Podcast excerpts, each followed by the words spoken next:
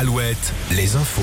Avec Fabienne Lacroix, bonjour. Euh, Bonjour Arnaud, bonjour à tous. 50 jours et 19 heures de course, hein, c'est le temps qu'il aura fallu à Charles Caudrelier pour boucler son tour du monde en solitaire à bord de son trimaran.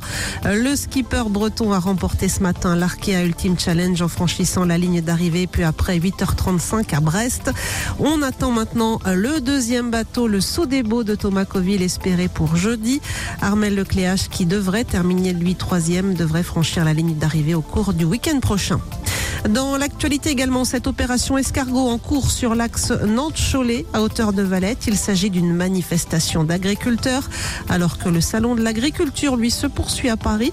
Gabriel Attal se trouve d'ailleurs sur place depuis le début de la matinée. Le gouvernement qui a publié ce matin un décret pour interdire les dénominations steak, jambon ou encore escalope aux produits à base de protéines végétales. Ces termes seront dorénavant réservés aux produits animaliers comme le réclamaient depuis longtemps les acteurs de la filière animale.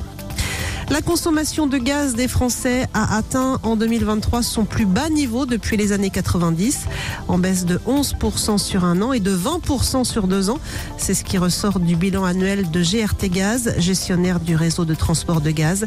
Ça s'explique notamment par un climat plus doux et des efforts de sobriété liés à la transition énergétique et à l'augmentation des prix. C'est aujourd'hui que les eurodéputés débattent d'une directive instaurant une visite médicale obligatoire tous les 15 ans pour conserver son permis de conduire. Elle serait même à passer tous les 5 ans pour les chauffeurs de camions et de bus. Les eurodéputés voteront demain.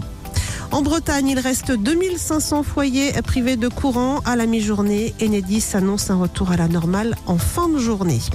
Et puis les sports avec du foot. Ce soir, on suivra deux matchs en retard dans le championnat national.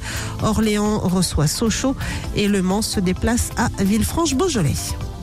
La météo Alouette avec météowest.fr. Journée euh, beaucoup plus calme qu'hier hein, avec un ciel plus dégagé au nord de la Loire essentiellement. On pourra même profiter de belles périodes ensoleillées en, en cours d'après-midi. Les nuages persistent en revanche